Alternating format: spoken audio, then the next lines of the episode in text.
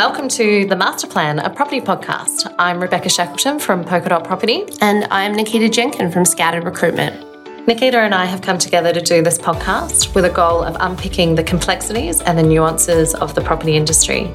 We want to do that by interviewing guests who will offer insights on the industry and their career journeys. We're really excited to have you on this journey with us, and we're going to have a lot of fun along the way. Today, we are thrilled to have Nick Sproal with us, General Manager of Social Garden. Nick has been a relentless and risk taking explorer since starting work in property marketing in Melbourne in 2000. He's a passionate proponent for knocking down barriers between marketing and sales, a lover of data and creativity, and a believer that brand and digital should coexist in harmony. Nick's not afraid to push back on how things have always been done. Nick has worked for and with brands including Lendlease, GPT, Stockland, Avid Property Group, Mirvac, Frasers Property, Metricon, Porter Davis, Simonds Homes, Satterley, and Lifestyle Communities. Over the past six and a half years, Nick has worked for Social Garden, a progressive and innovative property performance marketing agency. Nick, good morning. Morning. Welcome. Thank you. So, we thought a really great place to start this morning would be talking about your career journey to date and, um, and what you've been doing. We heard a little bit about it in the intro, Mhm. but talk us through it. Yeah, as I said in the intro, it's it's been a bit of a roller coaster. I think the biggest one for me is that I've jumped around. Um, I've been client side, agency side, big agency, small agency, big client, small client, and it's it's definitely uh, helped me get quite well rounded and have a good, good holistic view of the world. Yeah. Nick, can, can you um, take us back to the start? I Mhm. want to talk about your journey from, I guess, your more junior roles Yeah. and, and junior positions, and then how you got to being the general manager of, Yeah. um, you know, where you are today. Yeah, for sure. So my very first role straight out of uni was in a grad program for Lendlease. Uh, I actually started in retail, so shopping centre marketing, uh, which was a whole different world. So Uh, that when you did your degree, was that like a, um, a subset? When you say you studied, I studied like pure pure marketing and did I did actually my my undergrad was journalism, uh, property uh, marketing, and then I went and did a master's many years later as, as well in marketing. So Yeah. eight years at undergrad. Uh, so 27 is when I actually graduated. Yeah, So, so when did you move into the grad program? Was that yeah. after that time? It was, yeah. So I started with Lendlease. I was assistant marketing manager at Dandenong Plaza.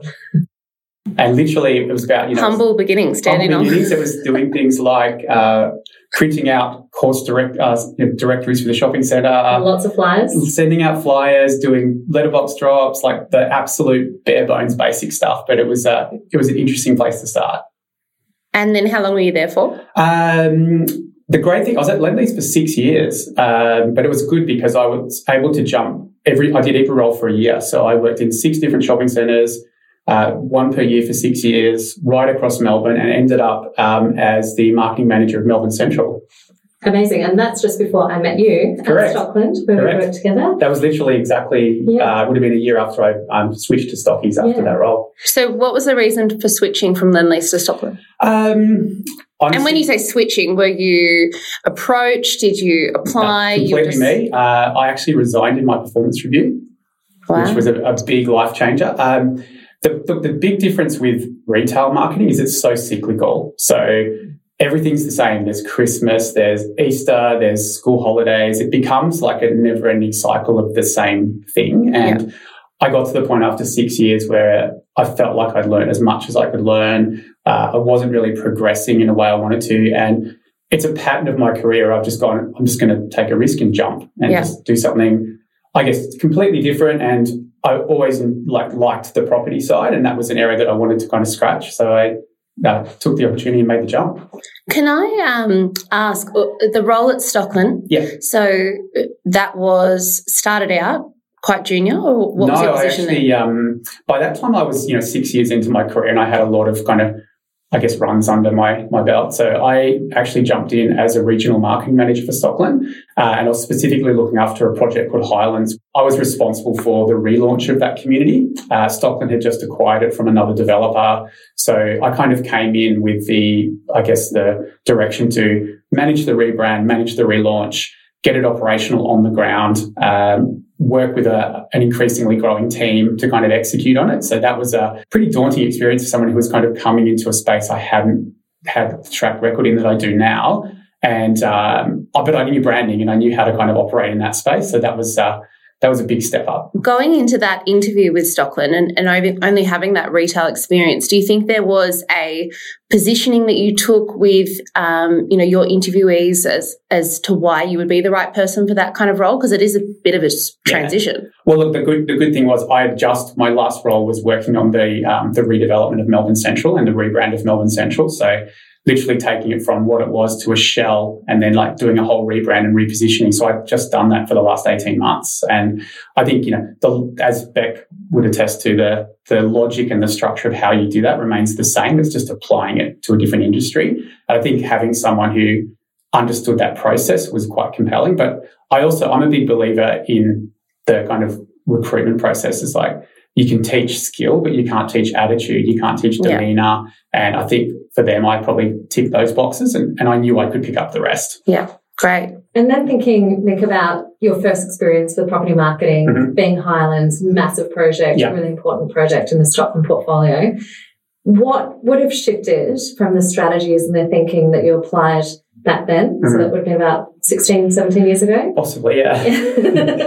um, to now, if, if Stockland approached you now and said we want to freshen up a, a, campaign for Highlands, what would be the approach and how would that have differed from yeah. the first iteration? Yeah, that's a good question. I think the biggest thing that's massively changed from then to now is that and you'll hear me rabbit on about this all the time, is that the, the customer's in control of the research journey now. So you know, back at that 16 years ago, um, the level of information on the internet was only just starting to come up. You know, people could really, if they wanted to do their research, they had to speak to the sales consultant. So the whole journey was like, how do we get people to the sales environment as quickly as possible? Because then the sales consultant can fulfill all their information needs. Whereas now, 80% of the research journey is done online. And so it, it fundamentally changes the whole marketing strategy for me. It's much more one of the things I always say to, to, to clients is that the, the salesperson is more of a navigator now, not a driver. And so it becomes a very different uh, relationship and the, the balance is quite different. So that would change my marketing approach. And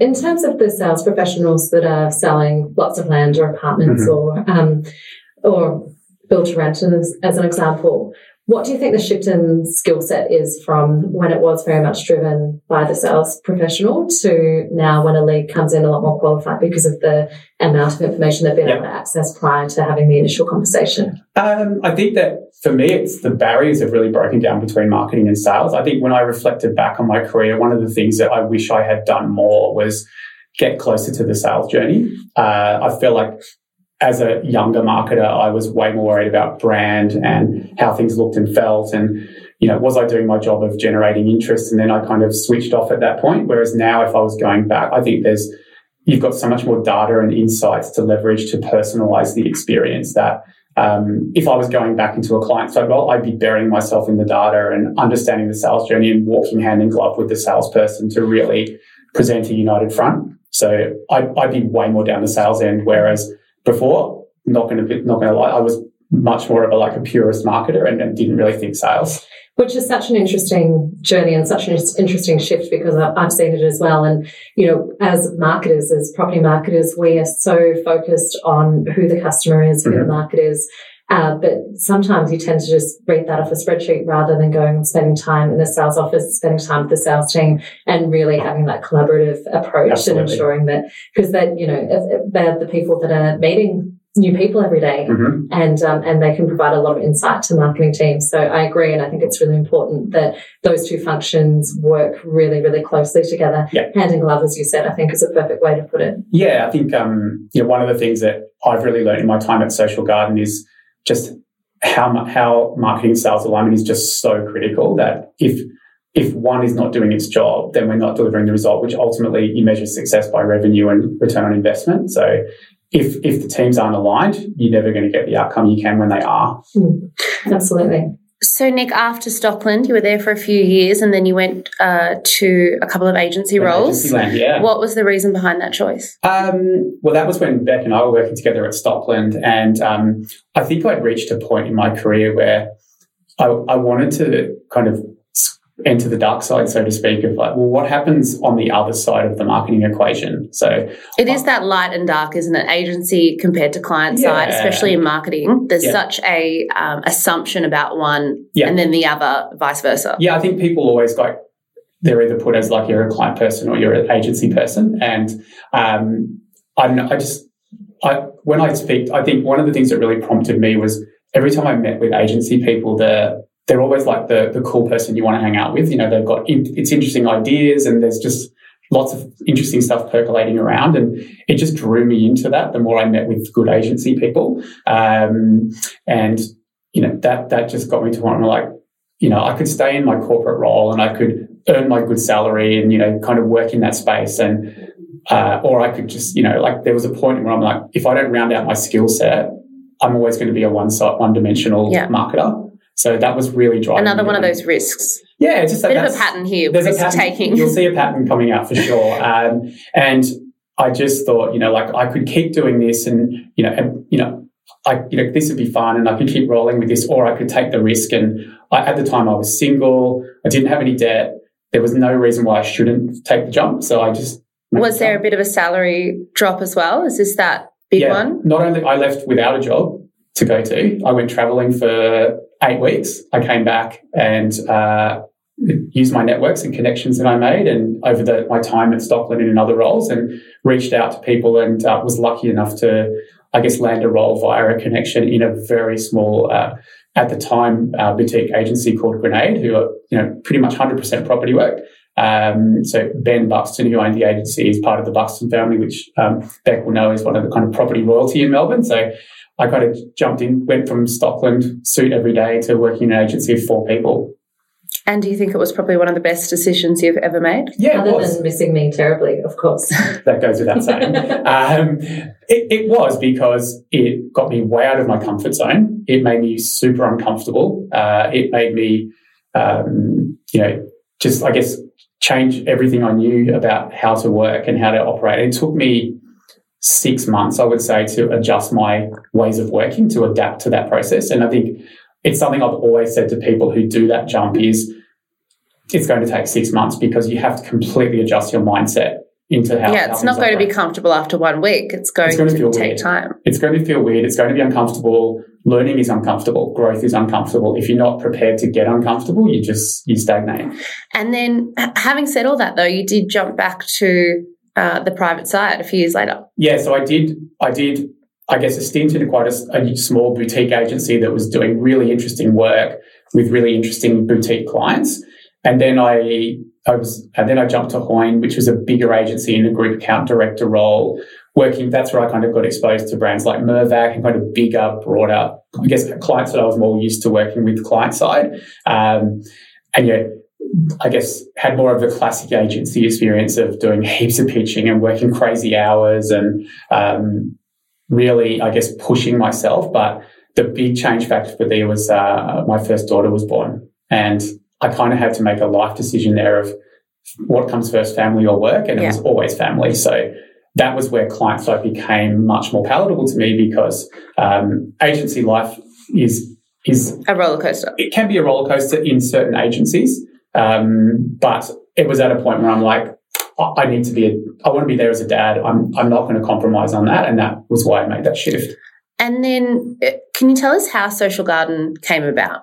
Uh, yeah, I can. It was, it's actually a really cool story. So, um, when I was at Avid Property Group, we were kind of looking at opportunities. I think, as most marketers were at that stage, that there was only such a precious few digital channels that you could use to go to market and, you know, like the realestate.com.au, the domains. And I wanted to, I was always questioning like, what else is out there? Like, what more can we do to speak to audiences? And Social Garden, one thing I like, Social Garden kind of came up on the radar because the business development guys working there, as Beck will know, are legendarily like, will kick the door down until they get a meeting with you. So I met with the guys and, um, you know, love the energy, love the From idea. A, like you were a client? I was a client. Mm-hmm. Uh, met with the team, and the more I got exposed to it, so we actually bought the monitor as at Avid to do lead generation across all the campaigns at the time.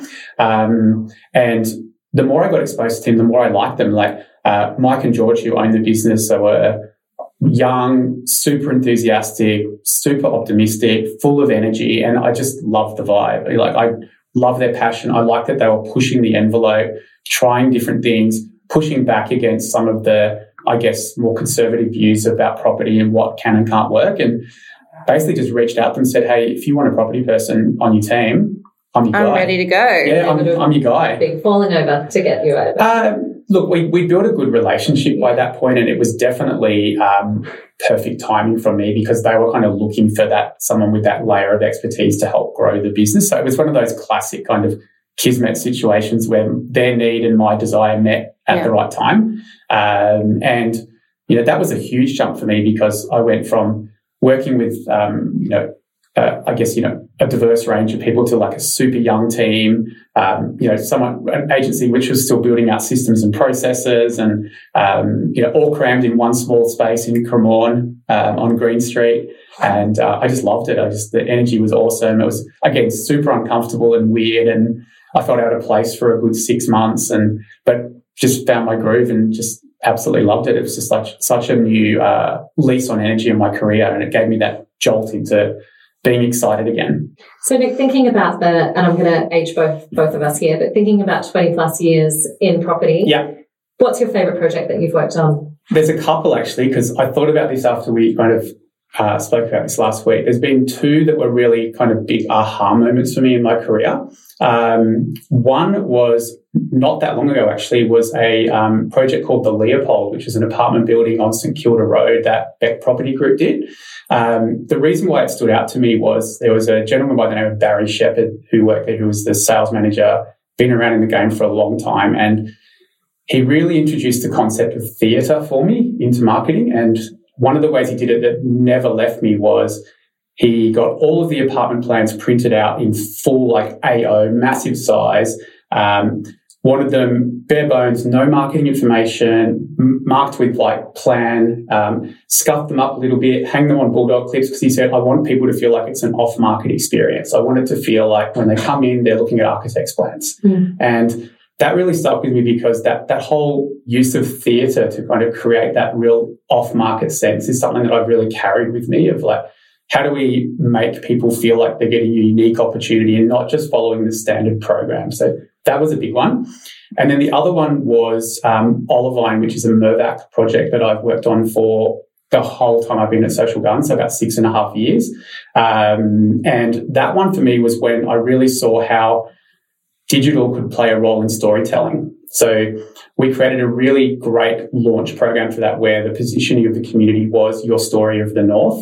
So the whole digital campaign rollout was what is a story? It's chapters. So each aspect of the brand was broken down into unique chapters.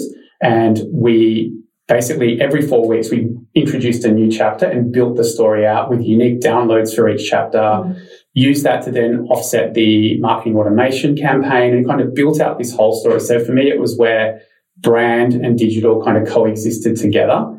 And that to me was also a big kind of eye opener because I always thought you're either a brand person or you're a digital person, but like bringing them together was was huge, and that's something that's I've carried right through my time at Social Garden. And I think that's a really clear demonstration of how you can create the theatre that you would get Mhm. in a sales environment, talking to a sales professional, Yeah. but doing it through the digital customer journey that people are going on. And, um, you know, we've spoken at length about this, but the importance of having that story told really elegantly and Mhm. eloquently um, throughout the entire journey from the very first time somebody comes across your project is really important. So I think Absolutely. that's a nice connection of theatre and, and digital. hmm So then diving into social garden a little bit, and I think it would be really interesting for our audience to hear kind of the basics of, of Yeah. what you do and so Yeah. many different ways that the industry speaks about Yeah. leads and um, And it's always changing And too. It's ever evolving. I feel sorry for um, young people coming into the industry because everyone speaks about it differently. Yeah. And I, I recruit in the industry and I have no idea what you're talking about half the time. Uh, Yeah. So please tell us, give us a bit of inside information. Yeah, so I guess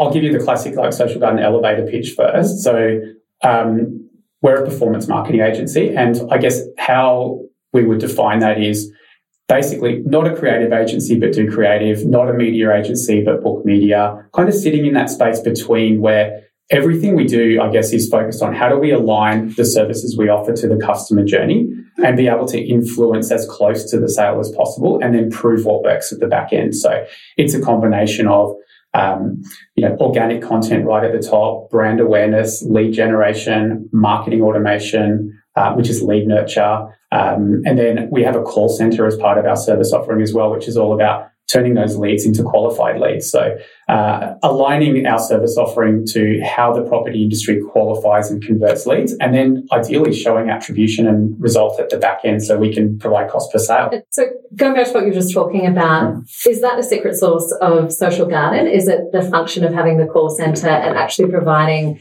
a service to to your client that is completely end to end? Um, it's it's one of the factors that makes us unique. I don't necessarily think it's the secret sauce because it's one of the things we've introduced that people either love or hate. And it's a classic example, I guess, of our ethos is that we want to be able to provide more qualified leads. But at the same time, and this is completely fair, some people say you're taking away from the sales function. So that's where some of the tension exists between marketing and sales. It's like, how is, how is marketing kind of eating into the sales role? Whereas to me, it's like, it's a moving kind of piece. But I think the secret sauce is more that it's more in the space of two things. One, being able to provide like a lead to sale conversion rate and a cost per lead outcome by channel, even by creative, because that provides real uh, clarity for marketers on what's working and why. And then the other part is just the volume of insight and learning that's provided through the process, which is giving people regular qualitative input on is my marketing working and is it not, and which messages resonate and which aren't. Mm-hmm. And I know from speaking to the marketers, that's the stuff they love. Whereas maybe the sales, the general managers, the development managers, they love the ROI. So mm-hmm. it's kind of the blend of both. I've straddled both marketing and sales um, director roles. And I would, I would definitely think that having the opportunity for my team to engage with a lead who's already been qualified is a huge benefit. Absolutely. Because the amount of times we've all sat in sales meetings and we've said, okay, cool, we had 40 leads for the week. Yeah couldn't connect to 10 of them. Another 10 of them we spoke to and they had no idea what we were talking about. Yeah. So it really, it makes the, the time that your sales team are using more productive because yeah. they don't need to go through that, that process of qualifying people and getting in touch with people. And I think that you know, if, as a as a sales and marketing director, that would definitely be yeah. something that um, that would be a huge benefit yeah, for me. And I, I understand the kind of the concern, but but yeah, I think that it, it, provides huge benefit. Yeah, and look, we literally started the call center for the exact reason you're talking about, which was we generate a lot of leads. Uh, we'd hand them over, and then we they'd be like, "Oh no, we just couldn't get them on the phone." So we literally got one guy with a phone, sat him in a room, and said to a client, "We will call 100 leads for you for free." and let's see how many appointments we can get. And we realized pretty quickly that it's all about speed to recall. So the faster you get people on the phone, the more likely they are to answer it, the more likely they are to take the next step. And so we just, we did that. The test case worked and then we turned it into a whole business. So it literally went from a guy in a room with a phone to a, a fully integrated technology driven, um, manageable part of our business where we have a team of up to 10 people operating, running that. So that as a business, that's what we've kind of always done, which is run at the fence and see what happens. Mm. And, you know, like make mistakes, learn and grow, and not be afraid to try things and fail. And I'm interested in the evolution of Social Garden over the last six, seven years yep. and, and where it was when you started compared to where it is now. And also really want to kind of get into what does the future look like for your business? Mm. How is technology going to impact what we're doing yep. as marketers, as salespeople? What will the impact of AI be? ChatGPT, we are chatting about the other yeah. day hugely interesting topic. Mm. Yeah, look, I think uh, the, the, evolution of the business. So when I joined, there was probably just over 20 people in the team. Um, I think where we've evolved to is at that time we were that classic scrappy startup who was kind of, you know, breaking down walls and doing things differently. And we were doing lots of, um, lots of pilot campaigns and, you know, getting wins and like losing things and kind of, you know, really just trying to find the space. Whereas now, um, we have really long-standing relationships with a, a, really great group of clients. We, we're very much like a trusted member of their team. We built partnerships, so we're a lot more established as a brand. Uh, and um, I think off the back of that, now that we've kind of got that established base, we're just we're diversifying into different markets. So um, we're doing a lot more in the organic content space. We're doing a lot more in the um, you know e-com space, and kind of just I guess understanding that we don't want all our eggs in one basket. And so a classic reason why we do property and higher education, for example, is as everyone knows, the property market right now is incredibly challenging, but education's very hot. So mm.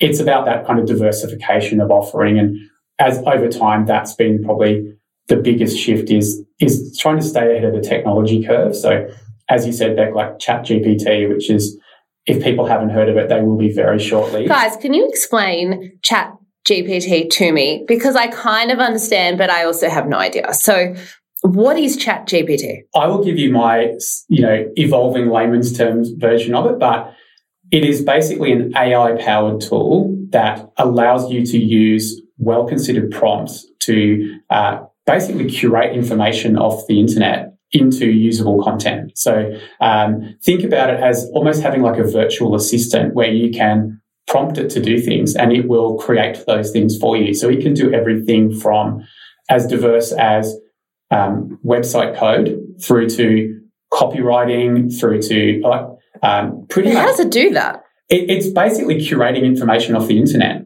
Pulling like pulling data. the internet. Yeah. But so you know when you're at uni and you're doing essays, right? And you have to put it through, you know, so that you're like not quality score. Yeah, like so that you're not stealing other people's, Yep. you know, intellectual property. That's that's an emerging issue. So literally yesterday, a South Australian school has banned ChatGPT as a tool. Yeah, because And wouldn't it be pulling parts that you haven't rephrased or paraphrased? And there's a, a guy, and I think, I believe it was Princeton in the US, has developed a platform which will check copy Yep. against an AI platform. So he's, he's got a, a program that will check if you've written something or if you've run it through a um, chat GPT or similar. So there will be a lot more checks and balances for um, Because it kind of sounds a little bit too good to be true. It's, it's a fast moving space, and I think the way the way I'm looking at it, and and we as a business are looking at it, is that it's a tool that's going to help efficiency. It's a tool that's going to help scalability. It's uh, we've literally said to everyone in the team, work with it, find out how it can make your job easier. But would I sit here and trust it to write copy for me? I would sit. I would. I treat it as more as a way to collate information and then run the like a, a, a helpful tool, not Yeah. the tool. An enabler.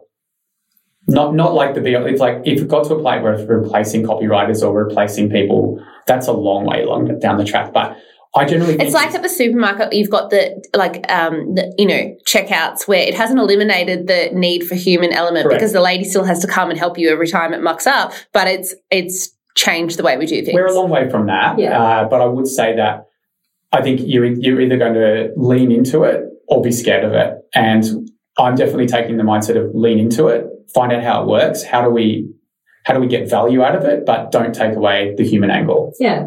And the human angle will always be more emotive. So the way that I write something will be more emotive than the way an, an AI platform Yeah. potentially would write something. So But there's multiple uses of it from. You said across- something the other day. There was someone over like who had Look, what was that example you The used? scariest examples or I've the seen. I or the brand. Um, and look, jump on TikTok and have a look at this because it's wild, but it can take a fully formed creative brief. Uh, so a guy I saw do one for an athleisure brand where he basically plugged in the full creative brief, told it what the brand name was going to be, the color palette he wanted, the typography he wanted, the tonality of the language, and it spat out an entire creative concept within minutes. And so that's obviously like, you know, getting into some weird big brother space, but yeah, it's a bit scary. it, it's, I think it's just showing the, the capabilities of the, the, the tool. Uh, and in general with technology, like, you know, it's that, you know, you see that, that classic technology adoption curve where there's the early adopters and then the laggards at the back end. I think for people right now, my recommendation would be be an early adopter, have it there, look at it, use it, play with it, see how you can, I guess, incorporate it into what you do. Do I fully trust it right now? Not yet, but mm-hmm. is it going to make my job easier? Without doubt. And so there's, I think there's multiple different ways that businesses can use it because it is going to be the next thing that radically shapes up, shakes up the digital space mm-hmm. without question. And the other big trend that I think is going to become more and more um, used by marketers and particularly in the property space is user generated content. Yes. So how do you see that as contributing to the overall marketing mix and how Yep. can a property marketer engage their audience and really start to influence their mm. audience to be that um, that person that writes content and shares yeah. content about their brand or product? Yeah, I'll, I'll come at that from a slightly different angle. So I think the starting point for anything is how how are consumers using digital content right now? And um, you know, if you think about the volume of um, channels that are out there right now, people are so used to scrolling through their phone, looking at TikTok, seeing content created by a variety of different people, or Instagram or YouTube Shorts, or the you know, people are seeing short, sharp, organic, real content that people create that feels authentic. It's not some of it is overproduced, but some of it is very just like the real stuff that resonates is just the the stuff that just happens organically and you know becomes content. And if you think of that as the lens of how we all use content, how are we applying that into the marketing content that we're creating? So people are wanting, you know, fun, short, authentic, interesting, engaging content. Educational. Educational that isn't like heavily brand led. Mm-hmm. It, it's, I think that's the biggest shift that marketers need to make is that, and I've had this embedded into my DNA is that protect the brand, look after the brand, like everything has to be consistent and you stale. To, yeah, you need to get your hands grubby. Like you need to step away from that. And um, um, profanity warning here, but um, our head of kind of organic content has a presentation that he does to brands to really kind of shake up thinking. And the theme of it is fuck your guardrails. And the whole idea is stop thinking about your brand guidelines as the be all and end all of what you do and start thinking about, well, how are people using organic content and how do we play in that space? Mm. And that, there, that's the shift. Are there any brands you think that do this very well that you can comment on or clients that you have?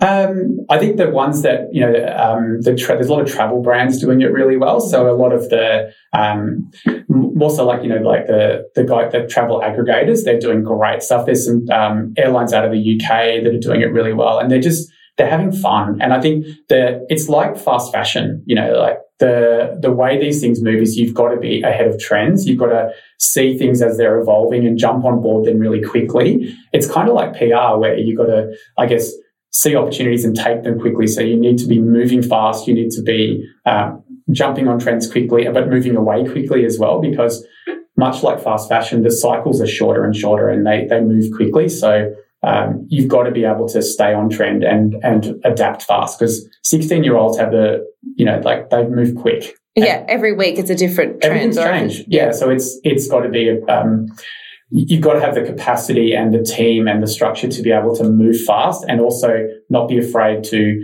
um, step away from brand thinking and step into authentic thinking. On that comment of the team, do you think uh, there should be a, a, bit of a shift in terms of um, strategically hiring people within your marketing team to facilitate this growth of, of the consumer and not just I need a marketing manager who can do absolutely yeah. everything and doesn't specialize and you know you kind of uh, uh, what's your take on that yeah. in terms of resourcing yeah I think this absolutely completely agree here is that marketers like the generalist marketer like bandwidth is getting wider and wider and wider and there is, you know, it's so hard for a marketer to try and stay ahead of everything and be across everything and be, um, what's the word they use? T-shaped marketer. It's one of, I think it's, you know, it's like they, the expectation of marketers to be across every aspect of marketing is just, it's, it's too hard. So I think you either go one of two ways. It's like, um, you know, you, you kind of expand your agency remit or you expand your team and bring in specialists who play in different spaces because there's your brand marketer, there's your performance marketer, there's your organic marketer, there's your, you know, there's different places for them to play. So I think that, you know, the team structure does need to evolve and you can't, the, being a generalist is too wide nowadays. It's mm. too hard to be good at everything. And often it's about, you know, budgets or keeping the the salary for, you know, at a certain band width. But at the end of the day, you're costing the growth of the business mm. and the sales and, you know, all of these other things on this sort of very narrow-minded view of we have one person who does marketing. Yeah. Mm. And there's a big difference between a person that does marketing, a person that does digital, a person that does social, a person that does content. So there's the remit for a marketer has become so immense that it's really impossible for, for one person to do the same thing. But I think from my perspective, the most important thing is understanding who your market is, Yeah. understanding who your customer is, understanding what tactics are going to work for which audience. So, for example, wouldn't work for some families that are in the growth corridors, whereas it will for more inner city products. And Hmm. you know, so really understanding what how are they going to consume the information that you've put out in market how are they going to interact with the information that you've got out in market and then um, and how can you influence them to act And the- is that something where Polkadot would come in Mhm. to do that initial, um, what would you call it? You're the expert here. identifying the audience and identifying who the market's going to be, and then ensuring that all of the channels that you've got working within the marketing mix resonate with the audience that you're expecting to buy within the community. So the suggestion would be, um, you know, for the uh, the directors of the brand to sort of look outside their immediate team to get all this understanding. And then obviously your immediate team would do the facilitation of that. But someone, someone like you would come in, um, or Social Garden uh, in, you know, tangent with each other um, to really work out a strategy for the brand, for the developer. Yeah, that's the baseline. As you know, like you you you kind of get the plan right, and then you, you execute. But without the plan, you're kind of floundering. Yeah. Yeah. There's a lot of people floundering. yes. Look, I think it's more. We that, have to be real here. There, there is. I think it's more that the environment we're playing in is changing so Yeah. quickly that there's a lag between where customers are at and where marketing mm. like efforts are at. And I think that's something that I love about with my job is that I'm kind of further ahead of the curve. So I'm kind of seeing the trend and we can move faster to adapt to the trend. And then we're trying to bring clients forward mm. to the trend. And marketing and sales teams really are very influenced by the business and the way that the business views their brand and the way that the business views their product and prices Yeah. their product. And so it, it can't just, re- you can't rely entirely on the marketing and the sales team to make a project successful. It's really an entire group of people that are, that are looking at it, that are working with planners, that are working with council, that are making sure that the design of the community or the apartment building is something that's going to resonate with the audience and with people more likely to um, want to come into the a building or a community. So it's it's a really large part piece of work. uh, many hands make light work is Yes. what's coming to mind. um, Nick, to me, it seems there's a, a we talked about a theme of risk here, but Yeah. you as a person, to me, uh, uh, the words are coming to my mind of innovative and um, uh, interested and engaged and and just to me, you seem like a really cool kind of guy, um, and that working for you would be a really fun experience. Hope so. I'm, I'm- going to attest that. right? Yes. Um, Nick is actually the reason that I'm in Melbourne. So oh, there you go. down to Melbourne, and yeah, it was a huge amount of fun. And I think with you particularly, and we did want to kind of get into the way that you manage your team. Yeah, sure. Leaderships, maybe some yeah advice Yeah, yeah. on that Yeah. because I want to work for you um, Mm. right now. Um, I think honestly, one of the biggest ones is giving people space to make mistakes. I guess to my point earlier, one of the things I'm, I really focus on with people that report to me and the wider team is not creating a fear of getting it wrong. Because I think to my point earlier, we're, we're all on learning curves and everyone's learning curve is subtly different. And I don't want to create an environment where people are afraid to make mistakes because if they are, we're not we're not giving them room to get better. We're not giving them room to evolve. We're not giving them space to be human. And to me, as a starting point, we want to give people room to get it wrong. So that's something I always impart on people that I work with and in teams is just like, I guess, empower them to go out and try things and not have them wanting to come to me and say, can you check this email? Can you um, like pressure test this for me? Because I just say, I trust you, yeah, go and do it. And if they get it wrong, I say, that's fine. but that's You learn." empowering to know that you are trusted, Yeah. um, and people will have a greater output or a, a, perform better when they are feeling supported in that way. And it also creates the opportunity to have teachable moments. And that's when you can coach your team. Yeah. You can say, look, this didn't go exactly how we wanted it to, but that's okay. And this is, you know, how do you think we could do it next time? And, you know, so Yeah. it creates those moments and having worked underneath you, Nick, you definitely had that. Um, you, you were always thinking about coaching. You were always yep. incredibly supportive. You were very. It was a lot of fun as yeah, well, which I think um, you and I have have always worked in in teams, and I've always tried to have a lot of fun with my team as Absolutely. well. But um, you, know, you really shaped the way that I lead people as well. So thank you for oh, that. But, um, you know, I think well, that, guys, do you want to have a little hug, a little moment after after when we turn the microphones off? Um, you know, so it's it's that that coming from that place of um, you know, never judgmental, yeah. always looking at what the best thing is for the person, for the business, for the yeah. the, the, outcome, and and you know, I think um, you do that really well. Oh, thank you. Yeah, it's something I've I've really, and I think honestly, I've gotten better at it as I've gotten older and hopefully wiser, um, is I think what I love about what I do now is just about giving back. Like I don't have that ego where I want the next role or the big thing. For me, it's just about paying it forward and like helping the next generation be the best versions of themselves. So, do you think um, your earlier career and, and not chopping and changing, but experiencing different environments has kind of given you that clarity and that understanding that people are different. And, yeah. and you know, the, uh, compared to someone who may have been, you know, started as a marketing assistant and now be the, you know, general manager of marketing at the one company mm-hmm. for the last 12, 15 years. Yeah. I mean, those kind of situations are often when the people under them come to someone like me and say, look, I'm, you know, feeling micromanaged mm-hmm. or I'm feeling not listened to um, and, and, are looking for other opportunities, yeah. that original you know desire of yours to experience different things has made you and shaped you into the leader that you are now yeah definitely um, you know i've had like many i've probably had the good and the bad experiences and what i've learned out of this is that culture trumps everything if, if um, you know the, the job can be great the role can be great um, the the salary can be great. The salary can be great, but without the great people and the, the, team, the team, and you know the leaders driving it, it's it's a bit empty. Yeah. Uh, and so you know the reason, one of the big reasons why I've stayed at Social Garden is that I just I love the people. I feel like I can be hundred percent myself every day. I come to work. I don't feel like I have to put my you know emotional armor on to get me through the day. That I can talk about the things that I've done well or wrong or, or badly that like, during lockdown we the, the leadership team were very open and honest about where we were having good days and bad days and being um, I guess you know being open to showing that um, humanity, um, a humanity, and a bit of you know like I'm struggling, and that's that's like, as a leader you need to be a bit you know open to that. Yeah. And I've I, have i have always kind of worked for leaders who are a bit like you know, it's all about mental toughness and mental strength. Whereas I've kind of shown the opposite of that. I've shown weakness, and I think people have respected me more for that. Yeah, it's in it's engaging, and it, it, it it, I mean, I haven't known you in a long time, and I'm already very emotionally connected. And I'm like, I'm a big fan of Nick Sproal. so it's definitely working. Yeah. So,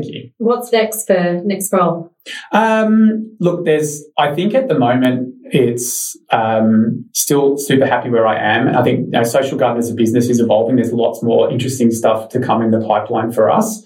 Um, you know, can't do any details at the moment, but we are, as a business, kind of looking at what does the next three to five years look like and how are we evolving along with the evolution of the market. So there's going to be some really great opportunities for, for me in that space. So um, still see myself very much aligned to the business and growing with the business.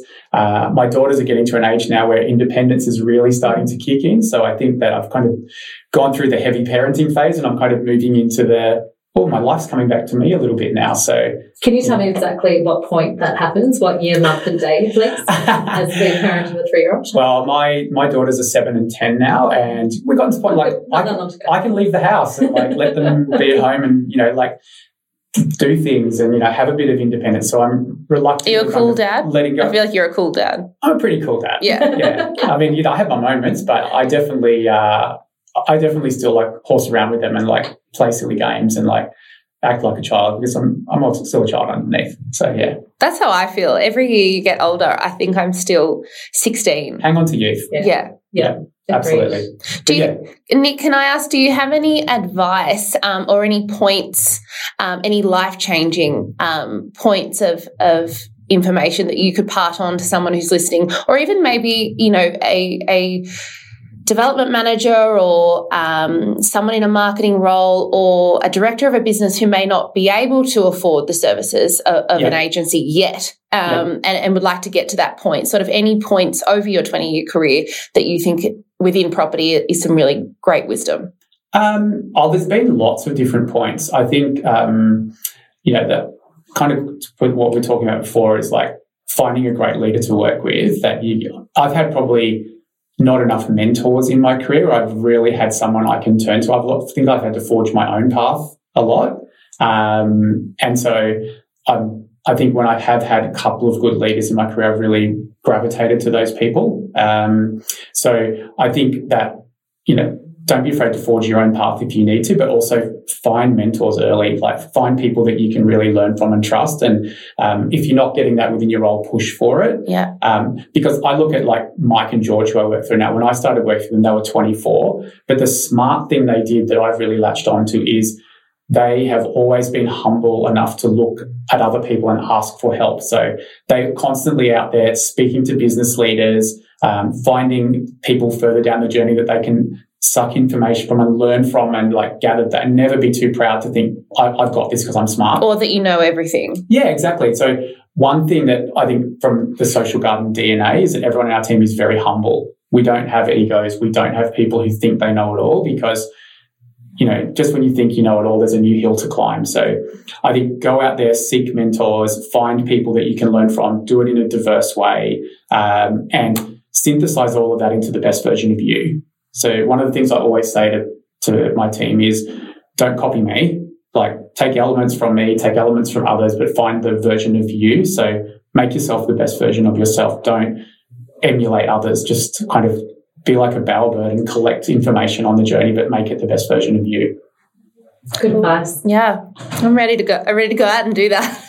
yeah, it's look, it's it's been something that I've like I had the absolute pleasure of um, spending some mentoring time with Simon Reynolds, who Beck may know as one of Australia's like big, well-known ad men. Um, you know, Mike and George were paid for me to do like a, an ongoing training session with him, and that was the thing that really resonated with him. But even someone like him who's like way further up the you know chain than I am in terms of his experience, he seeks mentors, he finds people, he's looking for information, and so it's never be too proud to think you know everything because there's always people out there you can learn from and grow from. Mm-hmm. yeah. Eternally growing and eternally learning. Always. Always. That's why. That's one of the reasons why I've changed jobs so many times because I just want to keep learning.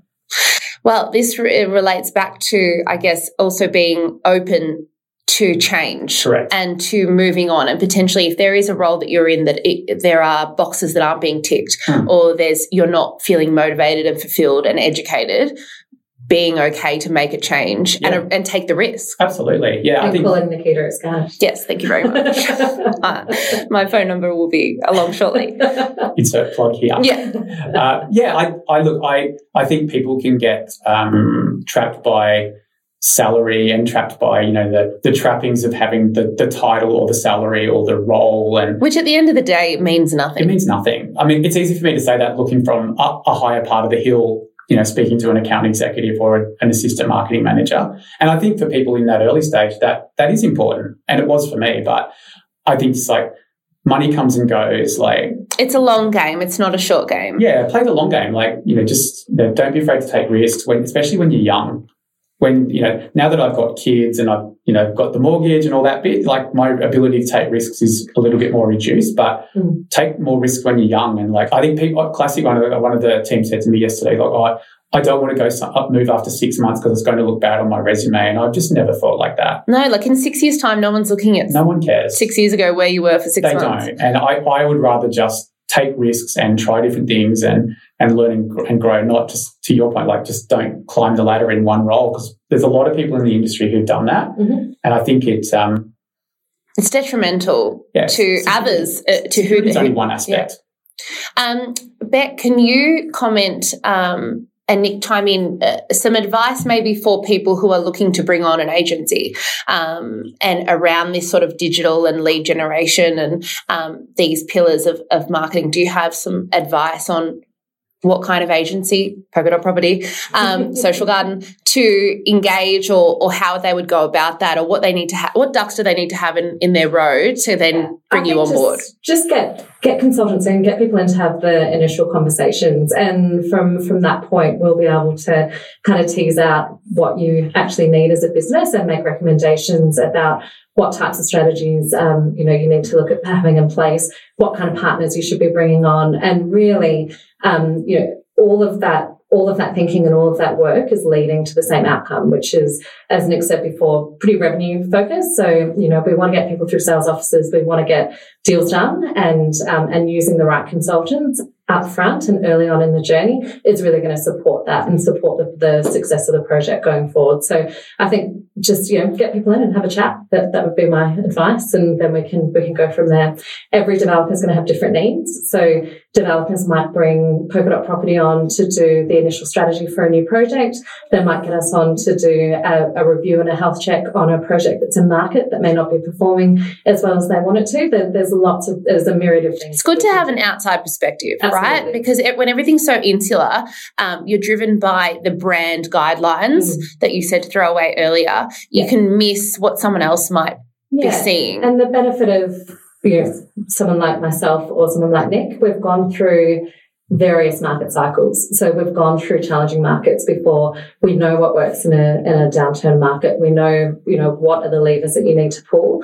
And there's probably quite a lot of marketing teams at the moment that have only ever worked in a high performance market. So mm-hmm. where there's been you know, huge volumes of people coming through with really little effort and, and little focus on, on marketing and, and lead generation. So engaging people that have got that experience is really going to help set the project up for success.